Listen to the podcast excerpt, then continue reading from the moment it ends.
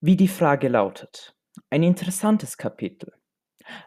Was mir als erstes ins Auge springt, ist die Wiederholung des Satzanfangs.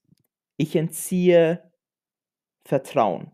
Hierbei erwähnt sie Philosophie, Politik, Methoden, alles, was mit dem Leben zu tun hat.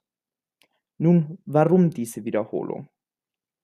In vielen literarischen Texten wird eine Wiederholung verwendet, um einen wichtigen Punkt hervorzuheben. Was könnte dieser Punkt sein?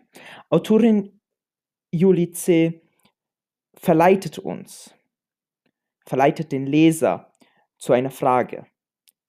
Wie diese Frage lautet, nun, ich denke, sie ist, wann können wir vertrauen? Oder vielleicht sogar, was heißt, unser Vertrauen zu geben? Ist es für uns richtig, blind unser Vertrauen in unsere Philosophie, in unsere Methoden, in unsere politischen Systeme, in die Welt selbst zu geben? Ist es okay für uns zu vertrauen, dass unser Gegenüber intelligent handelt in unserem besten Interesse? Sie wiederholt dies immer wieder dass sie ihr in Vertrauen entzieht, wegen zirklischen Denken, wegen Gedanken, dass man essentielle Fragen schon beantwortet hat. Sie scheint auf einen Punkt zu kommen, nämlich dass ein Vertrauen sehr wichtig ist und es noch viel wichtiger ist, zu wissen, wann man dieses Vertrauen entziehen muss. Privatangelegenheiten. Was ist eine Privatangelegenheit? Diese Frage stellt Sophie an Frau Holle.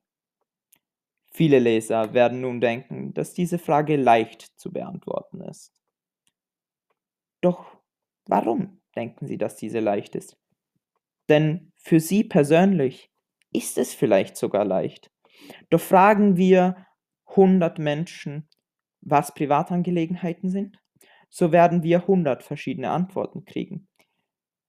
Denn ich bin der festen Meinung, dass was auch Frau Judice hier hervorheben möchte, ist, dass es nicht so leicht ist zu wissen, was eine Privatangelegenheit ist. Es gibt viele Grauzonen. Sie selbst schreibt zum Beispiel über das Thema der Krankheit. Nun, wenn jemand, der kein Geld für eine medizinische Prozedur hat, krank wird, und dieses Geld dann vom Staat hinzubekommt, ist es dann wirklich noch eine Privatangelegenheit, diese Krankheit? Oder ist es nun ein Teil des Allgemeinen?